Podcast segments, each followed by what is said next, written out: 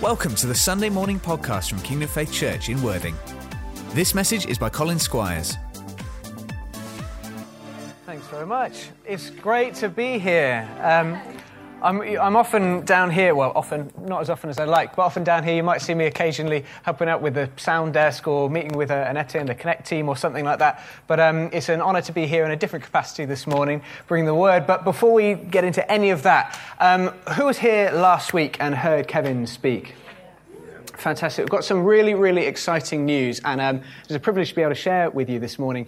But uh, as I'm sure you're all aware, um, as part of Kingdom of Faith, our, our mandate, our apostolic mandate from God is to be planting congregations, to be seeing His kingdom come on earth and His will be done. And uh, in part of that, the next step for us as a church is planting a congregation in Burgess Hill. And uh, it is an absolute privilege to be able to let you know this morning that Kevin and Sharon will be taking over as the pastors in Kingdom Faith Burgess Hill. Um, they, I just want to say, Kevin and Sharon are an absolutely fantastic couple. You know, people, it's actually part of what we're talking about this morning. But you know, when you just look at someone, you think, you know I, I wonder I think that must have been what Jesus was like. You know, somewhere in their character, in their heart. And just Kevin and Sharon, as a couple and both as individuals, they have so much gifting, but they also have such a humble servant heart. They are fantastic. So um, they're going to be ordained on December the 16th in Horsham. And, uh, and, I, and I know next time you see them, just, just you're going to give them loads of encouragement and love. I know for them, they're like, on the one hand, they know it's God. You know, when God speaks to you, like, I know this is right. And at the same time, you're going, I want to, be, you know, a bit like Moses. And he's like, you know, but, but God, I, have got a lisp or a stutter. I can't speak. And God's, you know, like, who made the mute and the blind and the, the seeing and the blind? Was it not I? And, you know, yeah, okay, this is you, Lord, this is you. So uh, just give them lots of encouragement and lots of love because I know that on one hand they're shaking in their boots, but on the other hand, they're full of confidence in God. So um, it's going to be fantastic. And, and just briefly, if I, would encourage you just be open to what God might be saying to you um, as an individual, as a family, about what, what your part in this bigger picture might look like. Because we as a church, Kingdom Faith as a church as a whole, are planting Burgess Hill. It's not like Horsham is planting it or anything like that. And if God is speaking to you about maybe for a season of time, six months or a year even, or whatever it might be, or even the first week, to be involved in helping plant that congregation, we know it's the body of Christ working together, right? So just, just be open to let God speak to you about that if that's something that He puts on your heart. Um, so that, is, that aside, that's just really, really great news. Um, for those of you who don't know me, my name's Colin. Um, I'm part of the, the leadership of Kingdom Faith. I work with Pastor Jonathan and Pastor Clive and some others in the exec team, which is very exciting. Actually, it's not, it's really more, most of the time, more dull of the inner workings of how to make things work, out of what God said, um, but is, is a real privilege, and part of the Horsham congregation leadership team. So um, great to be with you, though, this morning. And, uh, and it was also great to have my, my beautiful wife, wow. hi, who often can't who often can't come because she'll be leading worship and elsewhere and things like that, and my amazing um, parents-in-law as well here this morning. So. Um, I'm sure when I get back, they'll be giving me all the this is what you should have said the way. Not really, they're fantastic. Such encouragement to be here as well. Um, so, yeah, this, this morning is our last morning um, in our theme of living like Jesus. We've been, since about August, been talking about, in lots of different contexts, what does it mean to live like Jesus? So we've had Kevin speaking about obedience and living like Jesus is like Jesus said, I only do what I see the Father doing, and I only speak the words that the Father gives me to say. About being ready and obedient, and that, that just that fear of the Lord, of if God says jump, we say how high. You know, we're not like, oh, I'll do it when I'm ready. We've had those kind of messages. We've heard messages about um, what it means to live like Jesus in the workplace or uh, in, in the world, in, our, in you know, the, the people that are around us. And so this morning, I just felt God speaking to me about a bit of like a recap of just bringing all this together. What does that mean for us? What are our next steps now? We're, we're coming to the end of our season of living like Jesus. Does that mean we go, oh, great, goodness me, that was a, that was a long haul. Living like Jesus is exhausting, but finally we finished the series, so now I can go back living like myself. You know, of course not. That's, that's not what we're, we're talking about. So, though the series might end, this is a lifestyle, as, as we know. Um, so, just a bit of a recap and, and, looking at what are our next steps. So, I'd like to um, start by just sharing a bit of my testimony. Um, I was a militant atheist when I was a teenager. I'm from a, an atheist family, and um, uh, I, at, at 16, 17, I thought, like probably most teenagers do, that I knew everything. Um, anyone ever been there? You're like, you know, there's nothing more I can learn about the world at 16. I know everything.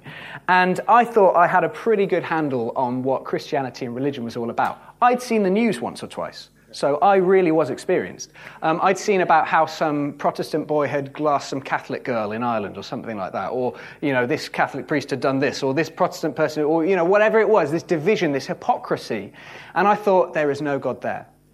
I had had Jesus so poorly represented, so misrepresented to me, that I thought his, his church could have nothing of everything that he stood for. Nothing of love, nothing of unity, anything like that. And I thought, there is no God in that.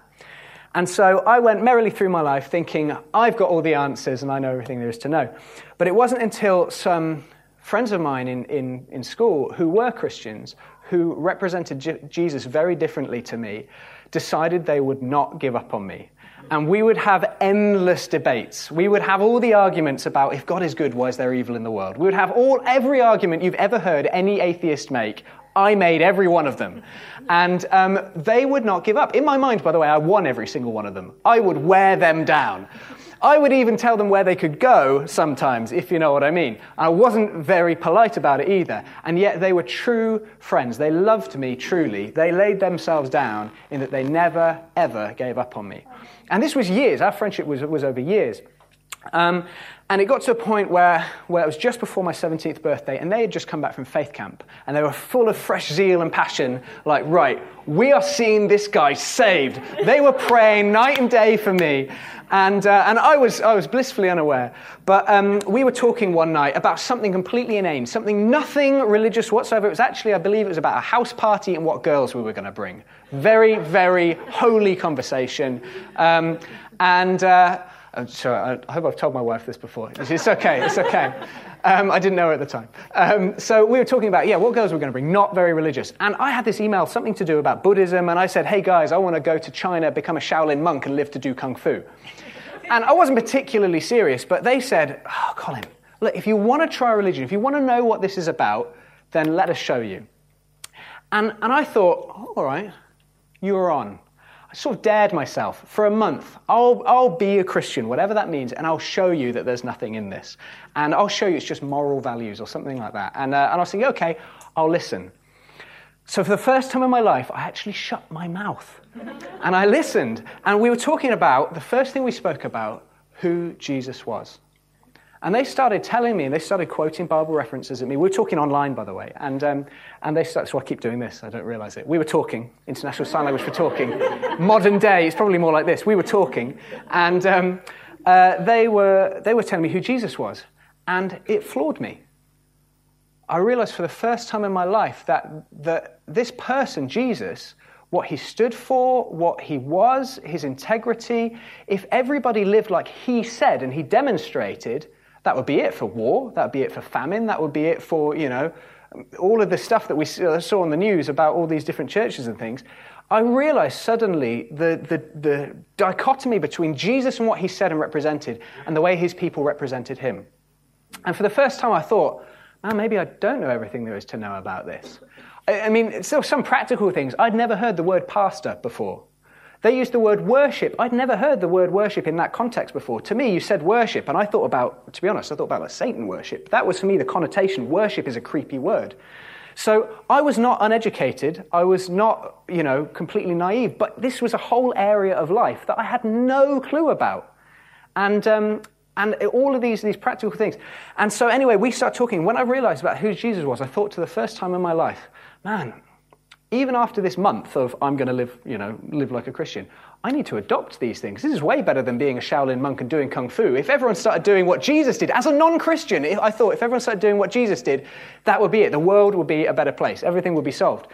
And so I was open, started listening. We talked about prayer. We talked about, um, so we talked about sin first, and then we talked about prayer.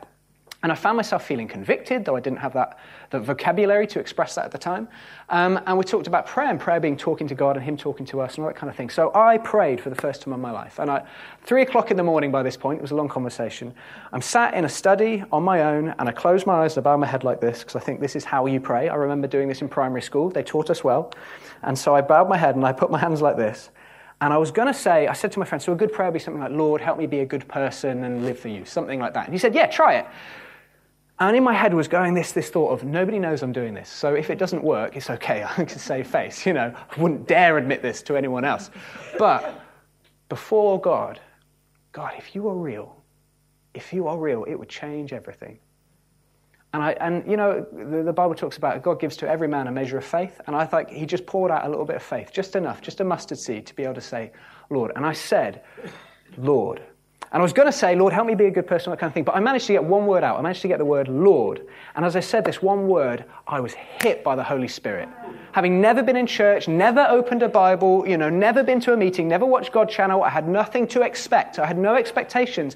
I was hit, physically hit by the Holy Spirit. I felt like liquid electricity running down my legs and up my chest and into my arms. And I felt this incredible overwhelming sense of joy and love and peace and being clean for the first time in my life.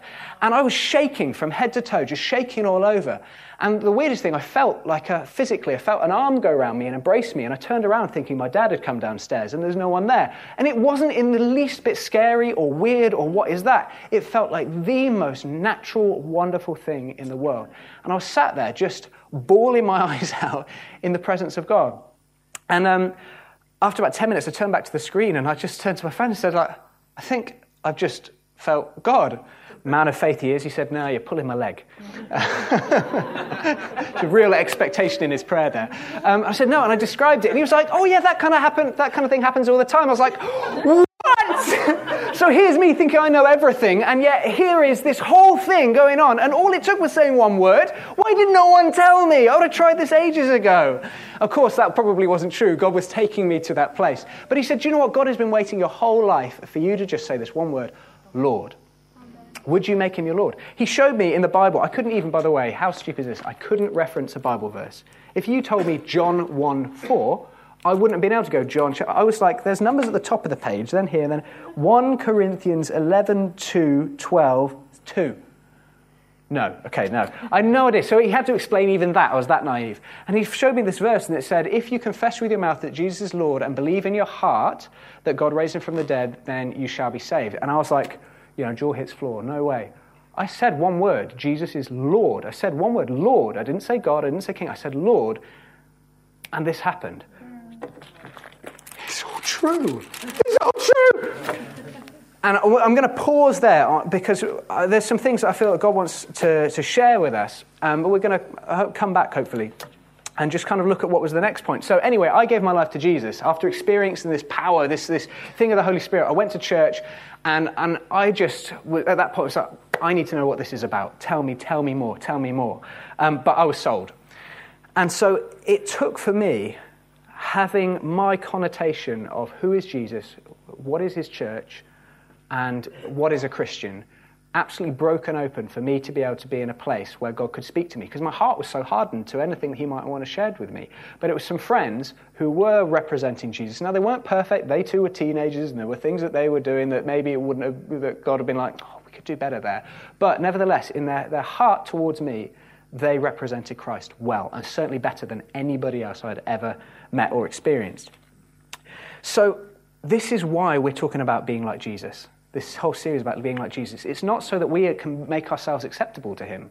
It's not like why we need to live like Jesus is so that, you know, when we walk into the gates of heaven, God will go, oh, that's just Jesus. And we walk by and go, yes, he didn't notice.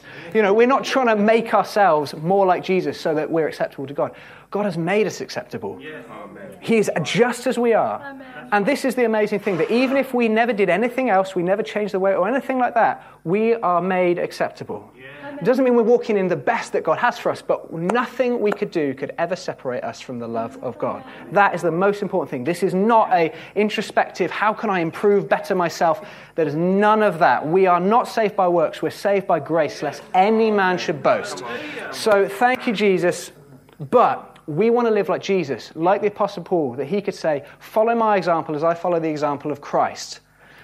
In the, the, verse he says before this is that I'm becoming all things to all men so that some may be saved. It's for those people, that, it's for the people out there that we want to live like Jesus because we want to represent him well, not like so many of us have probably experienced. Now, what does that look like? We're talking about living like Jesus. Now, this doesn't mean like some people believe, like the Hebrew roots movement or anything like that. Have you heard of that? That, that Christians need to basically become Jewish in order to be saved. So, living like Jesus doesn't mean I'm losing the jeans, I'm going to get me a tunic, I'm going to only wear sandals now. I've sold my car, I'm riding a donkey. Um, if I'm late next week to Worthing, it's because it's taken me a day to get here because I'm now walking. Um, it doesn't mean I'm going to become a carpenter, and when I get home, I'm going to whittle something. You know, like, it's not that. If, if we're like that, we're probably doing an even worse job of representing Jesus because people will just think we're fruitcake, especially when we're only speaking ancient Greek, Aramaic, and Hebrew now. You know, it's, it's just going to be lost. So we're not talking about that in being like Jesus. So what, what are we talking about in being like, in being like Jesus? And this is, this is discipleship. This is in, in anybody, we're all called to make disciples, aren't we? Matthew, we know in Matthew 28 19, where Jesus says, Go therefore uh, into all the world, make disciples of all nations. And he doesn't say, and we've probably heard this a thousand times, he doesn't say make converts. A convert is someone who'd rather be safe rather than saved.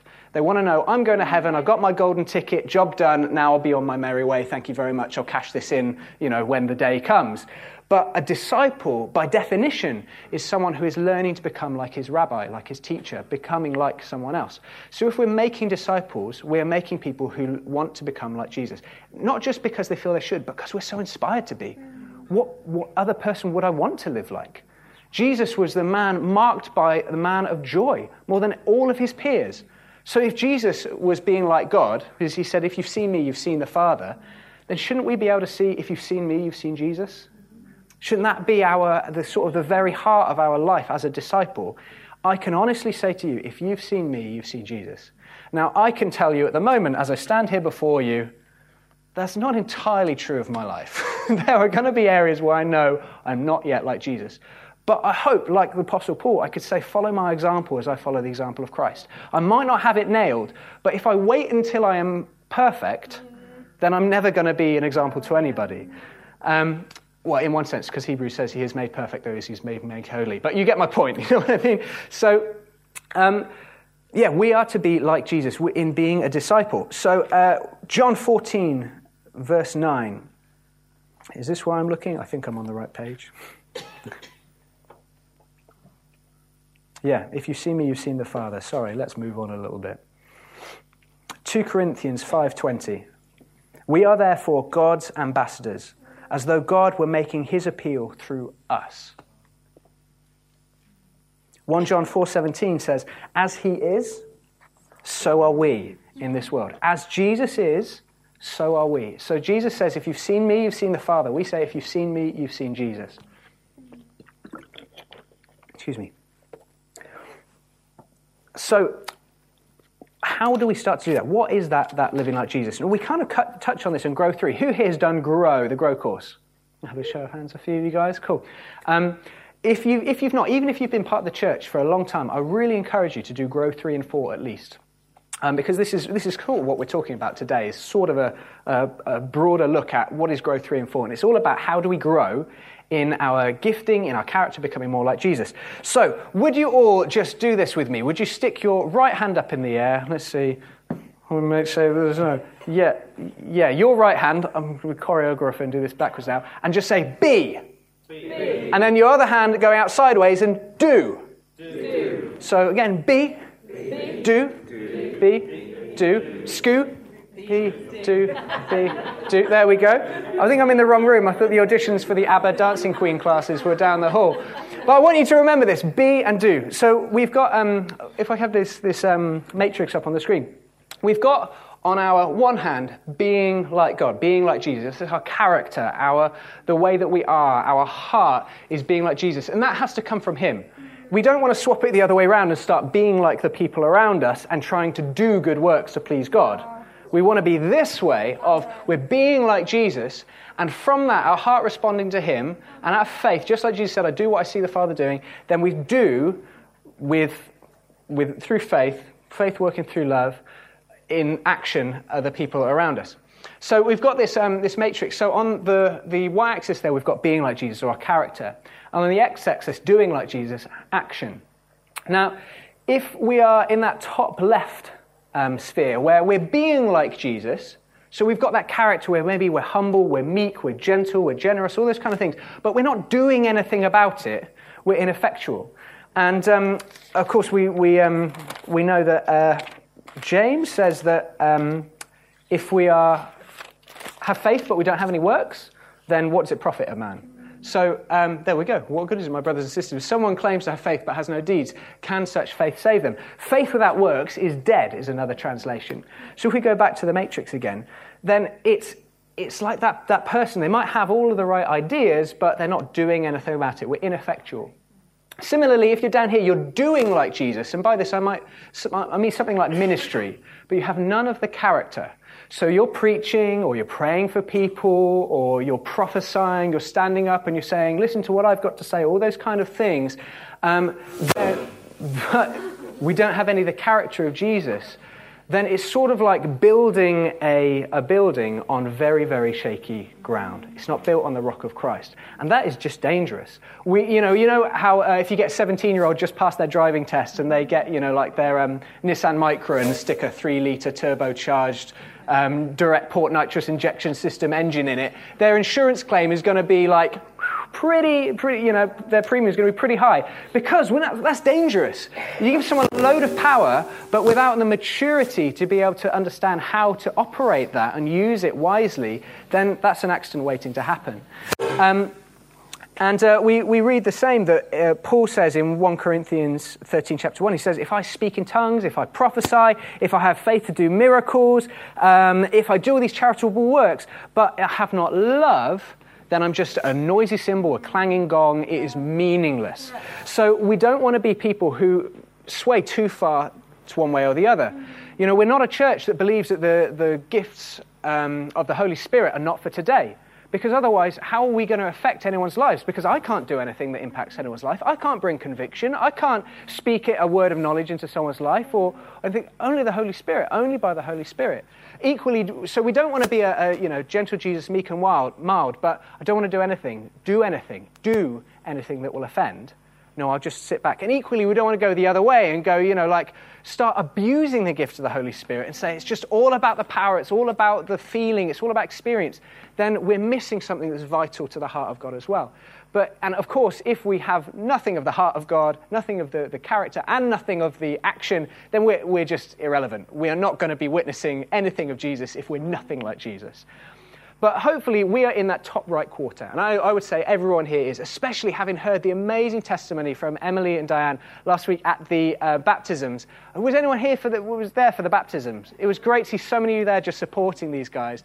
But Emily, I hope you don't mind me saying this, your testimony just being that, well, part of it certainly, that this congregation, Worthing congregation, the way that you have loved and supported and just cherished and been Jesus, it has changed these guys' lives. And I don't know these guys very well well, at all. In fact, I've met you once. So very well was a stretch. But, um, but it was just beautiful to hear. And so maybe I'm, I'm, I'm, preaching to the choir here that you guys, you're already doing this a fantastic job of representing Jesus because it's already changing people's lives. Um, so we're not here to be introspective and go, oh, whereabouts am I on this, on this chart? Well, maybe I'm about here. I'm not sure. Of course, Jesus is in this top corner. But there is something that we can go, right now, I, I, the Holy Spirit will be speaking to you. You go, I know that I'm leaning one way or the other. Like, I know that, that God's really worked in my character, and you know, I'm, I'm, I'm humble, and I'm, that's the first one, I am very humble. And uh, I'm, I'm loving, He's giving me a heart for people. But given the opportunity to share Jesus, to share testimony, or to pray for somebody, I shy away. That's scary. Or maybe the other way, and you go like, do you know what? I'm happy to do that. I'll be the first one. God's given me a heart of an evangelist. I'll be out there. I'll witness. But I know that I get home and my thought life or the way I spend my free time or the way that I talk to my husband or wife or whatever isn't quite lining up with where God wants me to be. Now, of course, none of us are perfect, but right now I believe the Holy Spirit's going to be speaking to you. You go like, yeah, that. I need to see more of that released in my life. Um, so for me, the next part of my testimony was that I, I got saved, like just born again. I left all the stuff that was, that was plaguing my life behind. God spoke to me one day in the middle of a field. I was just having a cider and eating some chips with a friend, and God said, I want you to stop drinking. And I was like, oh, okay tipped out, and I've been teetotal ever since. You know, like just swearing stopped. I hadn't ever realised that that was wrong or was offensive, and suddenly it stopped. My sense of humour changed, and all of these really crude jokes I was making, it just went. And you know, like Ephesians is it five, which says there should be no crude joking or foolish talk named among you as is proper among saints. Instead, let there be thanksgiving. Thanksgiving was coming from my mouth. I joined the worship team, and I was rubbing shoulders with these fantastic people with a heart for God who had just been worshipping their whole lives. I joined the um, the church cleaning team which was mostly just elderly people who had been week in, week out serving for 30, 40 years, cleaning the church. And I learned something about that servant heart, just rubbing shoulders with these people who are representing that aspect of Jesus. I joined the prayer team, who was mostly also elderly people, but who had been demonstrating faithfulness week in, week out, praying for revival every single week since they'd been saved. You know, and a lot of these guys were in their 80s, in that some were even in their 90s, and they were just praying and praying. And I was learning this, this this character of God from spending time with people who were representing Jesus well. But there was one team I didn't join, and it was the street evangelism team. I felt I had a burden on me. I wanted to do this. I wanted to share Jesus with people, but I felt ill equipped. I didn't have like that release, that power. And I'd be in the prayer meeting, I'd be praying, and I'd just feel like I just got blocked up. I was like, oh, I just can't express in words what's in my heart. And a year later, after I got saved, I was a year on, on all these teams and things, and, and really, by God's grace, He was teaching me, I was growing, but I just didn't have this release of power. And I went to faith camp, and um, there was an evening in, in one of the youth meetings about being baptized in the Holy Spirit. And suddenly, it was like just the tap was turned on. It was like the lines were connected and just power flowed. I started, I remember speaking in tongues for the first time and, and praying and getting to that point of just like, I can't express anymore, and then just tongues pouring out of my mouth. And like this expression, this flow coming. I joined the street evangelism team and suddenly felt equipped and empowered. Not me, not I, but Christ, the Holy Spirit speaking through me. I remember leading a girl to Jesus on a bench, park bench about one o'clock in the morning in Keynsham Park. And just, just the Holy Spirit releasing what he wanted to do. Um, I remember going around to my college, and in lunchtimes, we, a friend and I, we would just start praying for the first half of lunchtime in the chapel. And then for the second half, we go out and we just go up to people and say, Is something wrong with you?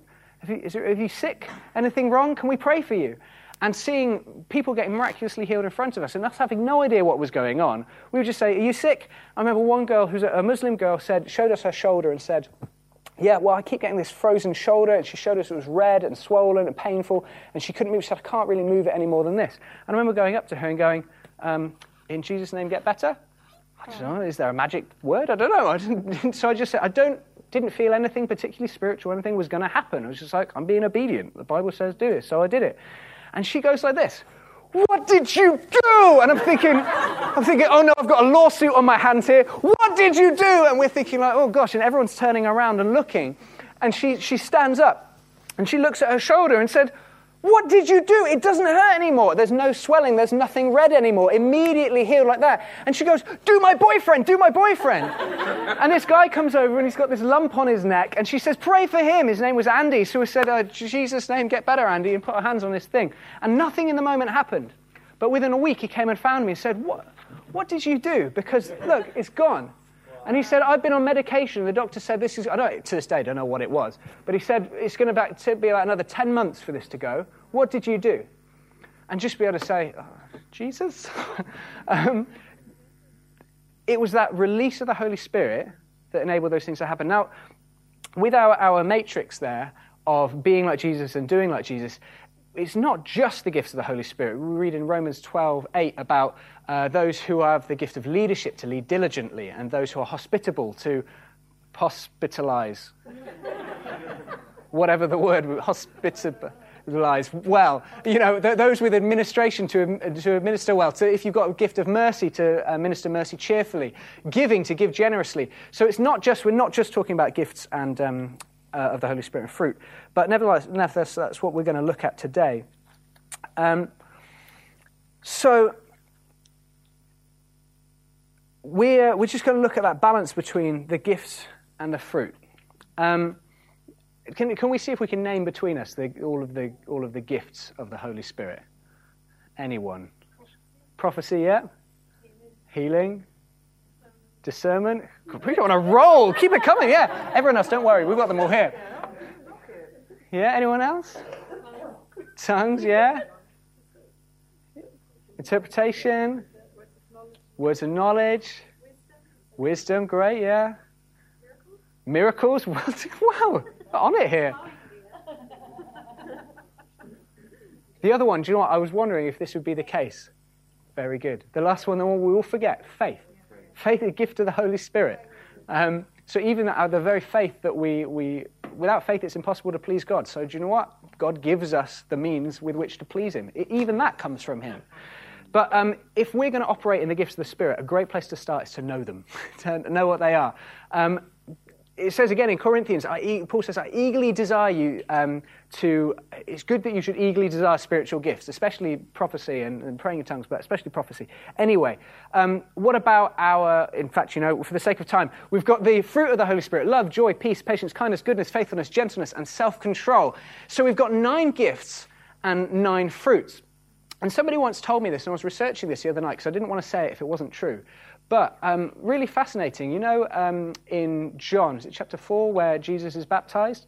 And, um, and it says that the Holy Spirit descended on him in bodily form like a dove. It wasn't a dove, it was like a dove. And um, the dove, most birds have 10 primary uh, flight feathers. The dove, or certainly the laughing turtle dove, which is native to Israel, which um, is likely the kind of dove that is being spoken about, has nine primary flight feathers on each wing. So we've got nine gifts and nine fruit. I just think that's an interesting thing. I love those little things. Um, and, uh, and we even see this going back, um, I, think, I think we've got this, Exodus 28, 31 to 35. When Aaron, the high priest for Israel, was to minister to the Lord, he would put on his priestly garments. And uh, he, it says he had to wear these every time he ministered. You could do a whole preaching series on the, what was represented in the priestly garments, the, the 12 um, precious stones that represent the 12 tribes of Israel, all that kind of thing. It's fascinating. But um, along the hem of his garments, it says, sew with uh, red and purple um, uh, thread balls of pomegranates. So it'd be like a, a small ball that would represent a pomegranate. And then next to it, a golden bell, a pomegranate, a bell, pomegranate, a bell, all the way around the rope. Now, the reason he would wear this robe um, and have the bells on it was so that when he was ministering before the Lord, if he were to die, then they would hear the bell stop. They hear like ching, ching, ching, ching, thud. And then they know, oh no, he had sin in his life. And they would actually, they would tie a rope around the ankle of the priest. So they'd be like, oh, we lost another one. Drag him you know, and they drag him out. I want to just, just to clarify, this is not because God is evil. Okay, if you licked your fingers and stuck them in an electrical outlet, you would get electrocuted, not because electricity is evil, simply because it's so powerful and there's too much resistance in your body, and so, boom, that's it, it could stop your heart. In a similar way, if we were to walk into the presence of God in our sinful selves, marked with sin, this sin is so resistant to the, the glory and power of God, it would kill us. And so Jesus says, But I want you in my glory, so he makes a way for us. Amen. And again, just that, that picture of Jesus. So it wasn't that God was evil, it was just there's too much resistance in that priest. Anyway, you get what I'm, I'm talking about. So it would have these bells, and so you'd hear the effect of Aaron ministering. But if they were just bells, then this would be just a raucous noise. Similar to Paul when he says, If I've got all these things but have not love, I'm just a clanging gong, a noisy cymbal. Um, but if he had just the pomegranates, then it would be very soft, it would be great, it would be lovely, but you wouldn't have any evidence of him ministering before the Lord. So it was bell, pomegranate, bell, pomegranate, all the way around. The bells representing the power or the gifts, and the pomegranate, obviously being a fruit, representing the fruit. And these working together, would be that, that just that softness, that right balance. And the same way that we have the gifts and the fruit working together, one without the other is ineffectual, one without the other is dangerous. But we, those things work together, go hand in hand. So these, these nine of each, what we want to express. Um, that's cool, right? I love those kind of things. We were just chatting the other, the other night with my in-laws about all these amazing different things that symbolize stuff in the Bible. It's fascinating. I love that. I love, I love Bible study. But when in Romans 13, 14, it says, put on Christ or clothe yourselves in Christ. This robe of Jesus that we're putting on, by the way, we should never take off. We've taken off our old selves, says in Romans, and we've put on Christ. We never take it off. Right, I'm going to sleep now, take off my robe of Jesus, and then put it on in the morning. But part of this robe is that, that hem that represents authority, is the bells and the pomegranates, the gifts and the fruit working together. So if we're to, to live like Jesus, then it's living these two things being like Jesus and doing like Jesus. Um, and I don't know about you, but in, in this whole thing of just praying, God, I want to live like you, I've recognized in my life, am I living less like Jesus in my doing? I think I'm becoming more like him in character, but have I taken my foot off the pedal a little bit in doing? Have I bypassed opportunities where I've known oh, I could just witness to that person, but oh, I'll be late? Or I could just pray for this person, but I don't know, they might think I'm a weirdo. Have I taken my foot off the, the floor in making the most of every opportunity. And that's, that's the, I think, the question that God's got for all of us is, is there somewhere where you've just lost a little bit of all that I want to do in and through you? And again, not introspective, but as we focus on Jesus, then we become more like him. You know, that, that little bit of leaven works its way through the whole dough. I remember my brother and I, um, uh, my parents live in New Zealand, so we went over there and visited them. And um, as a bit of a great, you're on holiday and come to visit us and see us and things, they they, uh, so we're sending you on a, um, a, dirt bike experience day, which was so much fun. I loved it. Um, but when we arrived, I'm, I'm the eldest brother by a couple of years, and my brother's slightly taller than me and had, I think, apparently ridden a bike before once badly. So he had more experience. So when we got there, they said, Well, we've got these bikes. So they gave him the enormous, you know, I don't 350cc or whatever it was, and me the little 150. Mm-hmm. So I'm there like, and, and he's like, And I was thinking, oh, this is hardly fair. And the guy said, the most important thing was hurting my pride. It was absolutely fair. But um, he said, the most important thing is just look where you want to go. Don't look down. Don't look, you know, if you want to turn that way, you look that way, and then you go. Same with ice skating or snowboarding or anything else, really. It's always look where you want to go. And so I thought, okay, I'm going to listen to this and take this to heart. So I kept my eyes where I was wanting to go. Meanwhile, my brother was trying to figure out what was going on, and he was riding around the sort of the practice track, and there was a bit of a jump, and he was just looking down at one point, and he throttled right back, and he went up a ramp the wrong way. So rather than straight on, he went up sideways. And then, right at the last moment, realizing he was going upwards, throttling back all the way, he launched over the top of the ramp, suddenly looked where he was going, was realizing he was about to land on a fence. Smashed through the fence, you know, fell off. Thankfully, he was okay and broke a bit off the bike. The next moment, the instructor was going, here you go, gives him the little 150, yeah, pat, pat, pat, pat, gives, you kept your eyes on where you were going. Yes, always be obedient to the instructor. And it's the same thing. If we're looking down, looking at like what is in front of us, looking at ourselves, then do you know what? We're going to go off course. We're not going to realize Jesus is walking off that way. And I'm still going, but am I good enough? Am I doing enough? Am I being enough? We're looking down, then, then we're missing it. Whereas if we focus on Jesus, and of course, if we want to be like him, spend some time with him. Spend some time with the Word, the Word that's made flesh. Jesus is the Word, you know. Um, spend some time with other people uh, as a friend, as iron sharpens iron, so a friend sharpens a friend. In Proverbs, you know, that we're spending time with people who reflect Jesus well. We're going out, and a friend of mine, um, Dave, he said with another friend, he used to dare each other. They'd be down the street and they would look for the biggest, scariest, you know, like, you know, Hell's Angel biker kind of guy, six foot six and a bandana, you know, like absolutely enormous. To dare you to witness to him. And so they, would go and do it, you know. They would challenge each other. They wouldn't let each other sit on their laurels, but would challenge each other to never be comfortable with just, just sitting back and just being, but not doing. And I, I want to be around people like that. And that's why I love being, I love being around Andrea. Andrea and, and Kate and I, we, she lives with us and it's great and she's just amazing. But as a, as a person of integrity, None of you in, are going to have experienced something of Andrea's life like we do in the way that she prays. She prays for you guys. She prays like no one else I've ever known. Her heart, she's never, ever spoken a negative word about herself or anybody else. Just, just is incredible, the, the Holy Spirit, the way He reveals the heart and nature of Jesus through this woman. Honestly, you are blessed to have her here. She is phenomenal. But I want to be around people like that who are going to challenge me and inspire me to be, um, be more like Jesus. And I, like the Apostle Paul, want to be able to be that to other people. Follow my example. And why didn't Apostle Paul just say, follow the uh, example of Christ in this? Because maybe Jesus, well, not maybe, Jesus was not married. So maybe he was saying, follow my example, though Paul wasn't married as well. But, you know, as a tent maker, Jesus wasn't a tent maker, but as a tent maker in my business, follow my example as I follow Christ. There's Colin, I can say, as a husband to Kate, follow my example as I follow the example of Christ. And as a husband, we're called to love our wives as Christ loved the church. What is it to love? To be patient. Love is patient, is kind, it does not envy, it does not, it's not proud, it does not boast, it's not rude, it is not self seeking, it is um, not easily angered, it keeps no record of wrongs, it does not delight in evil, but delights in the truth. Um, it always protects, always. Um, what else does it do? Trusts, always hopes, it always perseveres. Love never fails. That, that if, as a husband, she should be able to say, Colin is patient. Colin is kind. Colin does not envy. He does not boast. He's never, he's never rude. You know, God forgive us if we've ever said something like to our husband or our wife, You always do this. You're always like that. Father, forgive me. Because we never want to be speaking a word that's keeping record of a wrong. If we never keep record of wrong, then how am I going to know if you always do this? it's also not a good thing to say anyway.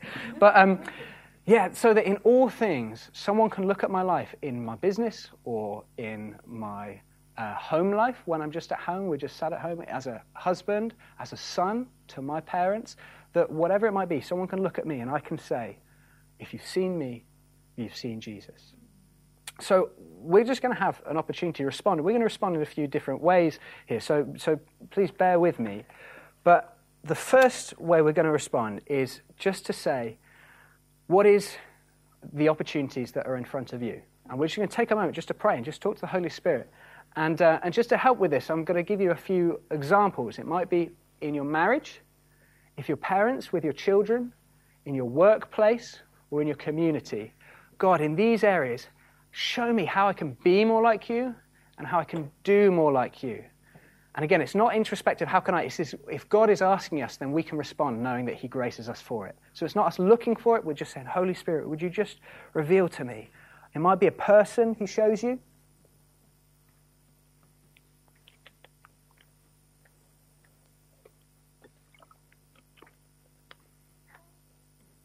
Thank you, Jesus.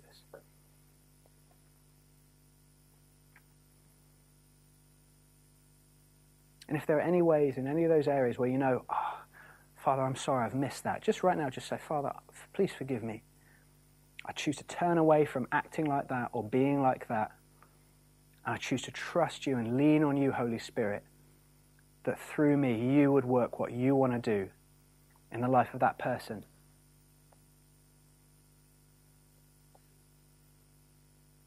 Just give you a moment more.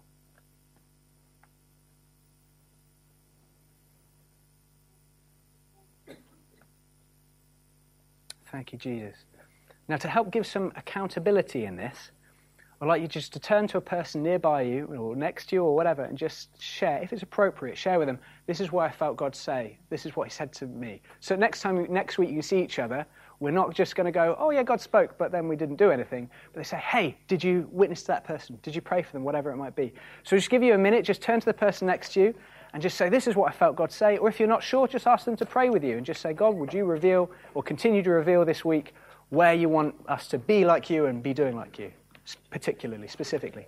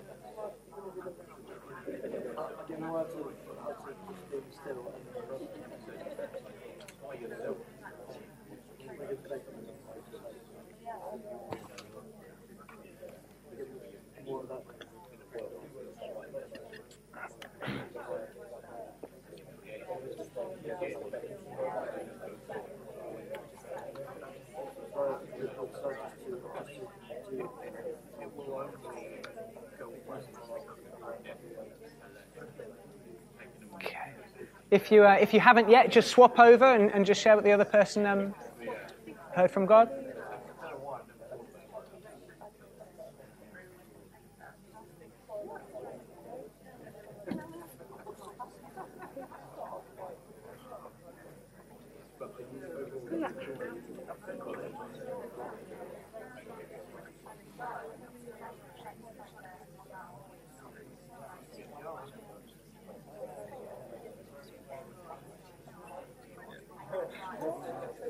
Okay.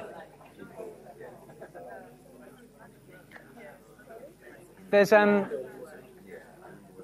there are just a couple last things I, I, feel that God wants us to, to do to, in response to today to what He wants to say. Um, and the first, I'm not sure we've got time to do right now, but I, I, would really encourage you to do is once we've finished, when you're just having a coffee, you're, you're chatting, you're spending some time with people, to just have a practice, have a go, especially if you've never done this before, you don't do this very often, is sharing your testimony or a testimony with a person. Because the number of times I spend time with people, you know, as part of, part of my role, maybe they're newly saved and some discipleship stuff, and, um, and I'll say, What's your testimony? And they'll say, I don't really have one. Or, you know, people who were brought up in a Christian family. And so they go, I don't really have a testimony like yours. I wasn't saved like that. I sort of always knew God, that kind of thing. Like, that is a testimony. That is a powerful story about Jesus. And I've had three tips for you. Though, though testimony is so powerful because it's completely unique to you. Someone can say, I don't believe in God. But it's very different to look you in the eye and say, I don't believe you. So it's powerful to be able to share the good news of Jesus. But testimony should glorify Jesus. So drop the name of Jesus in everywhere. Sometimes people will say, I came to the church and my life changed. And I know what you mean, but the church can't change anyone's life. I came to the church and I encountered Jesus and he changed my life. Drop the name of Jesus. Just keep name dropping. I was saying to the, to the Queen the other day, name dropping's a bad habit. But if it's Jesus, then it's okay. Just a little joke for you there. But um, just drop the name of Jesus in there and have a beginning, a middle, and an end. Where were you before? What were you like? Because chances are the person you're sharing your testimony with can identify with that oh man, I used to be just like that. I used to struggle with just those things. And I thought there was no hope for me. Then your middle, but Jesus stepped into my life. And your end, and this is what I'm like now. This is what I'm living for. And I want to share that with you. So just drop the name of Jesus and have a beginning, a middle, and an end. And just share it. So after, I, is that okay? Do you accept my challenge? After today, after the service ends, in just a couple of minutes, you'll find someone and just practice sharing your testimony. Can I have a quick show of hands? Is there anyone here who's never shared their testimony or, or felt you've had the opportunity to lead someone to Jesus personally or um, pray for someone for healing or anything like that? Okay, cool. Great. Just let's encourage guys. Oh, it's not like, oh, you've not done it, you know, it's bad. It's like you've got, the, you've got this amazing opportunity to be the first to experience this for the first time. It is awesome. So let's really encourage these guys and just be sharing, sharing testimony. And the last thing, if we could just all stand, we're just going to take a minute just to say, Holy Spirit, thank you. Thank you that I am a new creation in Christ. The old has gone and the new has come. Thank you, Jesus, that I is no longer I who live, but Christ who lives in me. And this life I live in the flesh, I live by faith in the Son of God who loved me and gave himself for me. Thank you, Jesus, that you have taken me out of darkness and into your marvelous light. Thank you, Jesus, Father, that you are taking me to live more and more like you, to be and do more and more like Jesus. Jesus, would you take me to the people who have had you misrepresented to them? Where Jesus, the people that have just, you, you hang your head and you're like, oh, this is not how I've called you to represent me. Father, take us to those people and let us change their minds about you. Jesus, would you just begin to pray this for yourself, guys, right now? Jesus, would you take me to those people and let me be Jesus to them? And Father, we know that gifts are given, but fruit is grown. Father, if I have been trying to struggle out of the hands of the gardener who prunes and causes us to grow strong and bear fruit, Father, forgive me. I choose right now, Holy Spirit, I yield myself to you afresh. I choose to stop struggling Come and prune me as you, uh, the loving Father, the gardener, and start to cause more of that fruit to grow in me. Thank you, Jesus, for the opportunities to see that expressed. And be aware, just like in the film Evan Almighty, you know, it says so brilliantly if a person prays for patience, does God give them patience or give them an opportunity to learn patience, to demonstrate patience. Father, would you grace us for those opportunities to, to develop character that's like yours? And Father, Holy Spirit, we invite you right now. Come if there's any way that you want to just pour your power out in us in a specific way, a specific anointing, or just, just fill us afresh, Holy Spirit. And if there's anyone here and you've, you've not been baptized in the Holy Spirit before, you've never um, operated any of those gifts of the Holy Spirit, of tongues or anything like that, and you're like, oh, I want that, then, um, then myself and I'm going to ask the Alpha team, if you're available, who were at the Holy Spirit Day last week, to come. We're just going to pray with you. A gift is given. It's not earned, it's not worked for, it is given. And so if you're like, I want that gift, then I believe this morning God is just like, well, He's always ready, but this morning is an opportunity for us to receive it. So, Father, I pray that every, everything you've spoken to us over the last months about living like Jesus, Father, I pray sealing of it in our hearts, Lord. We wouldn't lose it. We wouldn't forget about it. We wouldn't start living like something else. But, Jesus, continue to stir in us as we keep our focus on you, Jesus, the author and the finisher, the first and the last. Jesus, Jesus, Jesus. We thank you, Lord. Amen. Thank you, Jesus. Thank you for listening to this Kingdom Faith podcast. We trust it's been an encouragement to you. For more information and resources from Kingdom Faith and our other audio and video podcasts, please visit www.kingdomfaith.com.